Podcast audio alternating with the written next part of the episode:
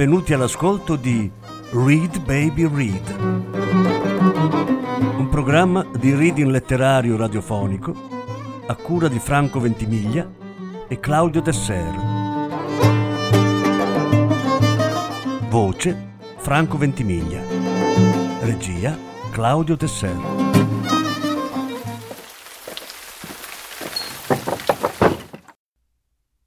Michele Catozzi Marea tossica. Undicesima parte. Aldani ordinò a Visentin di ormeggiare il mototopo all'imbarcadero della questura. Sicuro che va bene? chiese quello dubbioso. Certo, tranquillo, venite. Il commissario saltò sul pontile dirigendosi spedito verso l'ingresso d'acqua. I due uomini lo seguirono obbedienti e lui li guidò fino al suo ufficio, sotto lo sguardo incuriosito di qualche poliziotto. Eccoli là, non sono pesanti. Dottore, che succede? chiese Manin, forse attirato dall'insolito trambusto. Dopo ti spiego. Dove li portate? Dopo ti dico. Non era in ferie oggi? Sì, Manin, ero in ferie. C'è altro? I trasportatori fecero la spola tra ufficio e barcone, sotto lo sguardo vigile di Aldani, che provvide a soffocare sul nascere le inevitabili domande dei colleghi. Gavemo finito? chiese Vicentin. Ah no. A quel punto aveva deciso di fare portare via anche i telai parcheggiati nel porticato. E il aveva dito un piccolo trasporto, commentò l'uomo dei traslochi, il piccolo sovrapprezzo stava lievitando. Finalmente solo. I fioi della barca se n'erano andati. L'appartamento era più o meno sistemato e gli schedari se ne stavano in soggiorno con i cassetti infilati, il tutto incluso nel sovrapprezzo. Aprì un cassetto ed estrasse una manciata di schede, lesse i nomi, i luoghi e le date di nascita, quelle di assunzione o di pensionamento. Sentiva il solito groppo allo stomaco, per cui rimise le schede a posto e si sedette sul divano in adorazione. Era soddisfatto, ma qualcosa ancora non quadrava.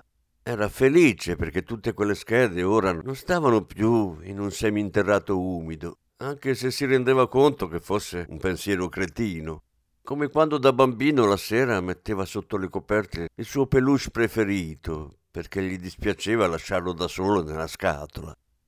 Si accorse di aver saltato il pasto, ma non aveva voglia di procurarsi da mangiare, e tutto sommato era pure meglio per la sua dieta. Così andò in cucina ad armeggiare con la moca.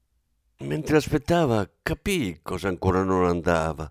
Corse in soggiorno. C8 B3, A6, C5. I cassetti erano stati risistemati alla rinfusa e l'ordine alfabetico se n'era andato a quel paese. Per fortuna c'erano tutte quelle sigle scritte a matita, bastava soltanto avere pazienza. Il profumo del caffè si sparse nell'aria, così tornò in cucina a versarsene una tazzina, indossò il giubbotto e salì in altana. Il sole era già basso sull'orizzonte e la città cominciava ad avvolgersi in quella strana luce rossastra che precede il tramonto e che è sintomatica di bel tempo per il giorno dopo. Appoggiò la tazzina sul vecchio tavolo e si sedette sulla sedia di vimini che scricchiolò sotto il suo peso. Valutò se non fosse il caso di sostituirli con mobili nuovi, ma decise che per il momento andava bene così. Sorseggiò il liquido bollente, godendosi il panorama e spingendo lo sguardo attraverso l'aria limpida. Infine chiamò Anna. Ti davo per disperso. Missione compiuta. Quando li monterai? Già montati. Tutto da solo, non ci credo. No, infatti, li hanno montati i facchini. Ah, ecco, gratis immagino, con un piccolo sovrapprezzo. Com'è venuta la casa? Perfetta, potremmo anche tornare tutti ad abitarci. Spiritoso, quando rientri, appena ho sistemato un ultimo dettaglio, cioè devo ristabilire l'ordine delle cose. Non capisco. I cassetti degli schedari del petrolchimico non sono in ordine alfabetico. Ah, gli schedari, quelli, non sono in ordine alfabetico. Esatto, stasera ti spiego.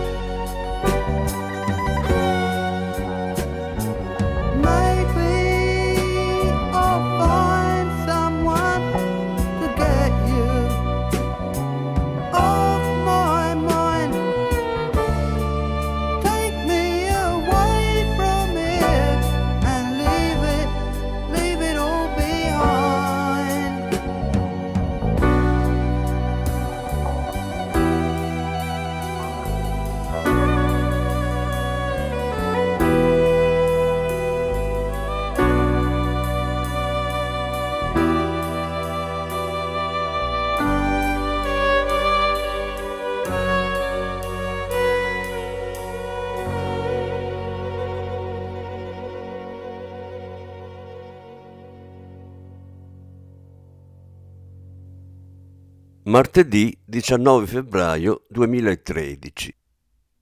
L'allarme nella sede del comando provinciale dei Vigili del Fuoco a Dorsoduro giunse alle ore 8.47 con una telefonata concitata e non molto chiara.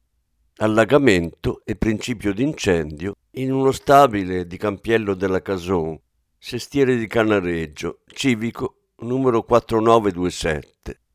Nel dubbio, una motobarca e un'autopompa lagunare con due squadre di otto operatori coordinati dal funzionario di turno uscirono a sirene spiegate dalle grandi cavane della caserma centrale che danno sul rio di Ca' Foscari, giusto di rimpetto alla sede storica dell'Università veneziana, puntando in direzione Canal Grande.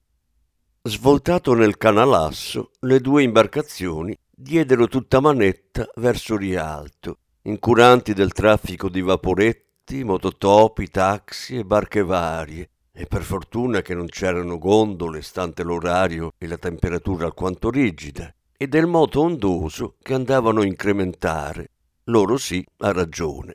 I motoscafi dalla livrea istituzionale rosso fuoco con carena azzurra sfrecciarono sotto il grande arco ribassato del ponte, che risuonò di eche di sirene e tremolò per i bagliori dei lampeggianti. D'altra parte a Venezia gli incendi non vanno presi sotto gamba, soprattutto finché non si capisce di preciso dove sia il focolaio, perché se ci puoi arrivare dall'acqua è un conto, se l'incendio invece è lontano dai canali. Le motobarche svoltarono con decisione in Rio dei Santi Apostoli, sfiorando un vaporetto che si stava dirigendo verso il pontile CTV di Rialto Mercato. In questo caso non volarono i consueti insulti per lo sfioramento, essendo i vigili del fuoco in intervento di emergenza sacri come un'idroambulanza. Meno di un minuto dopo ormeggiarono alla rivetta delle Squasse, vicino al ponte che collega Campo San Canciano a Calle della Malvasia e Campiello della Cason. Sul posto si era radunata una piccola folla, dalla quale si staccò un tizio dal portamento sicuro che andò incontro ai pompieri. Laggiù l'acqua sta uscendo come un torrente da un appartamento al terzo piano, disse, indicando sull'altro lato del campo un palazzo che a prima vista appariva ben tenuto. Dal portone a piano terra un fiotto ruscellava sui masegni. Avete provato a chiudere la valvola centrale? Qua nessuno sa niente, e se tutti foresti, stranieri intendo. L'appartamento è vuoto, non si sa. E l'incendio? Quale incendio? Al telefono qualcuno ha parlato di fumo. È lei che ha chiamato? No. Il funzionario dei vigili del fuoco scosse la testa, ma tutto sommato era sollevato che si trattasse soltanto di una perdita d'acqua. D'accordo, forza, voi due cercate la valvola. Gli altri vadano su a controllare l'appartamento. Prendete l'attrezzatura per buttare giù la porta, dovesse servire. Al terzo piano, da sotto la porta del 9, usciva una gran quantità d'acqua che allagava il pianerottolo e poi scendeva a cascatella fino al piano terreno. I pompieri si diedero da fare per buttare giù la vecchia porta in legno. Nel frattempo i colleghi chiusero la valvola della tubatura centrale e a quel punto il flusso dell'acqua diminuì di intensità, assottigliandosi fino a un rivolo. L'appartamento era un disastro. L'acqua era arrivata ovunque, anche se in quel momento ce n'era soltanto un dito. Due pompieri si affrettarono a controllare se ci fosse qualcuno. La causa dell'allagamento era lì davanti ai loro occhi. Un tubo scoppiato dentro il muro. Un zampillo d'acqua continuava a uscire dalla voragine nell'intonaco. Un pompiere raccolse poco distante un grosso frammento arrugginito che rivelava quanto vecchio fosse quell'impianto. Doveva risalire almeno agli anni 50. L'appartamento è vuoto. Meglio così. Qualcuno chieda in giro per rintracciare il proprietario. Qui non abbiamo molto altro da fare. Il condominio deve far intervenire un idraulico per riparare il guasto. Dopo un quarto d'ora arrivò la risposta. Nessuno sa nulla, questo posto sembra un albergo. Perché? Sono tutti turisti che non parlano una parola d'italiano e immagino non abbiano idea di come rintracciare, come si chiama. Sul campanello c'è scritto Rumiati e. Bisogna trovare l'amministratore. Guardate sulla targa, dovrebbe esserci una targa da qualche parte. No, abbiamo già guardato. Continuate a chiedere, è possibile che nessuno sappia nulla. Questo appartamento pare abbandonato. Sembra che non ci abiti nessuno da tempo. Magari il proprietario non amava le pulizie. Spiritoso. Tutta questa polvere. A me sembra strano. Sì, sì, può darsi. Ora dobbiamo andarcene. Muoviamoci. E quei piatti sporchi in cucina? Andiamo, forza.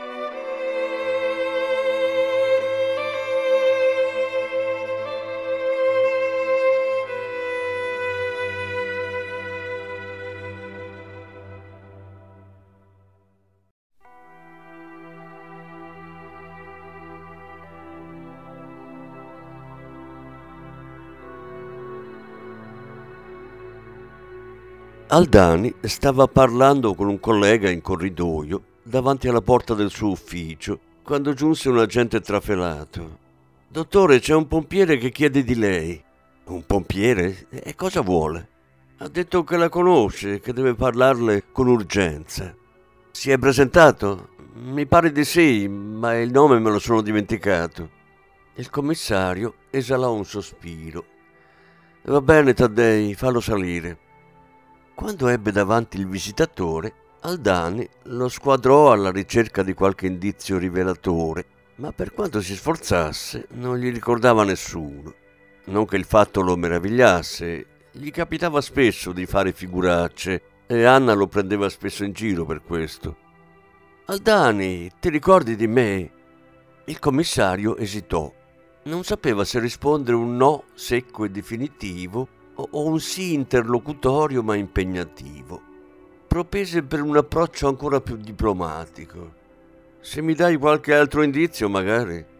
Sei sempre il solito. Sono Andrea Riccardi della Manzoni, sezione H, non ti ricordi?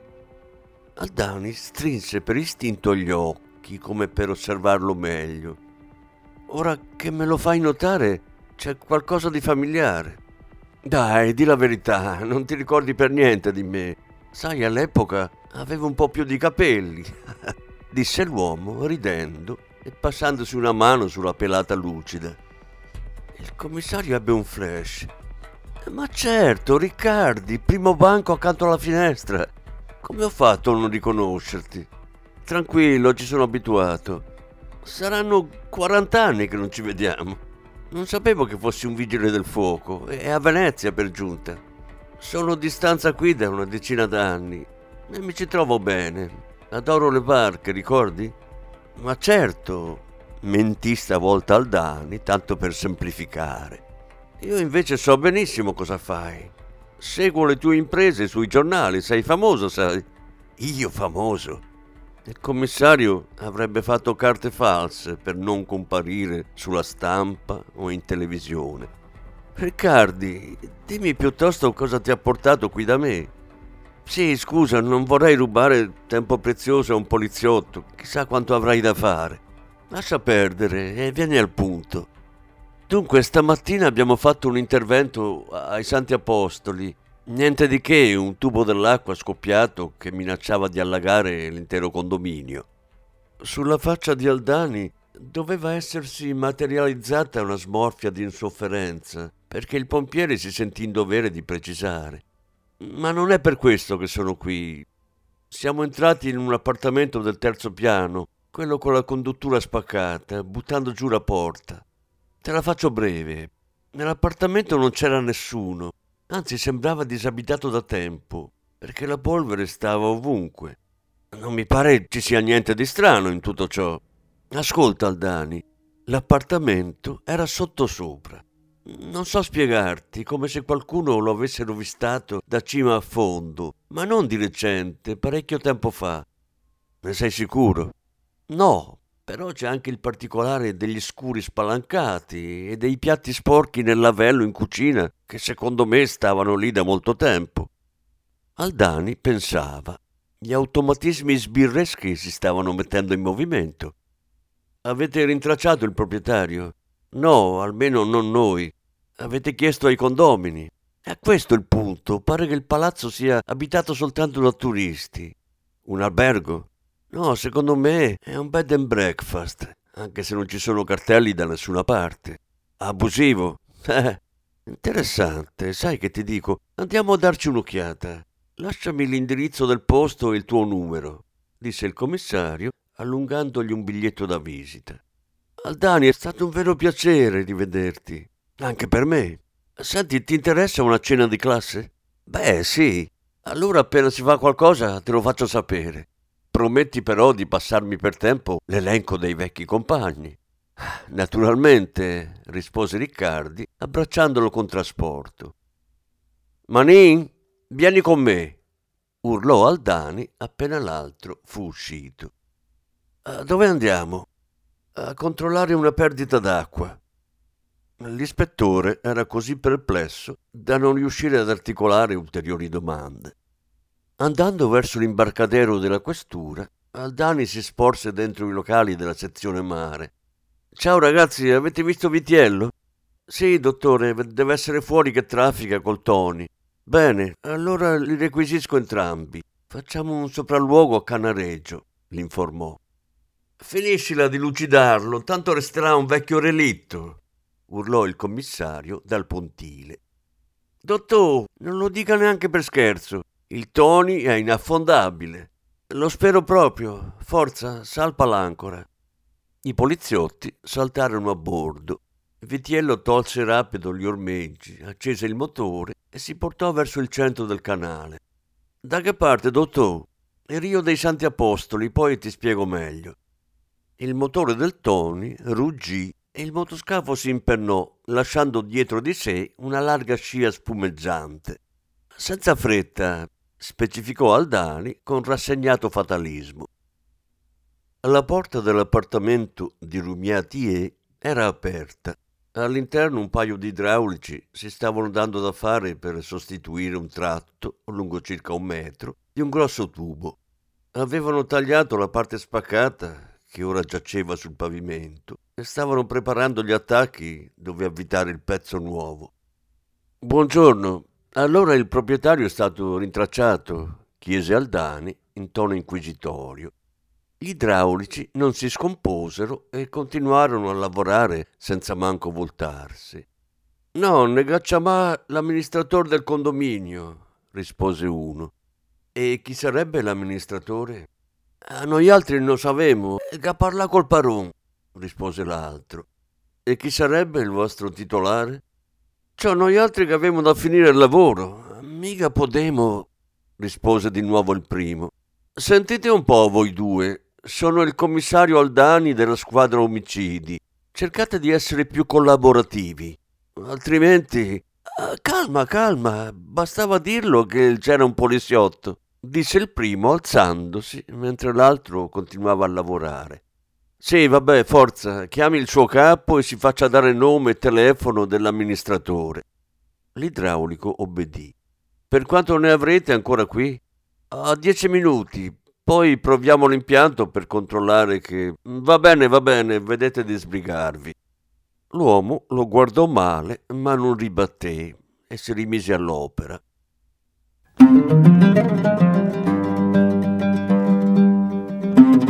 Avete ascoltato Read Baby Read, un programma di reading letterario radiofonico a cura di Franco Ventimiglia e Claudio Tesser. Grazie per l'ascolto, alla prossima settimana. La successiva parte sarà trasmessa la prossima settimana.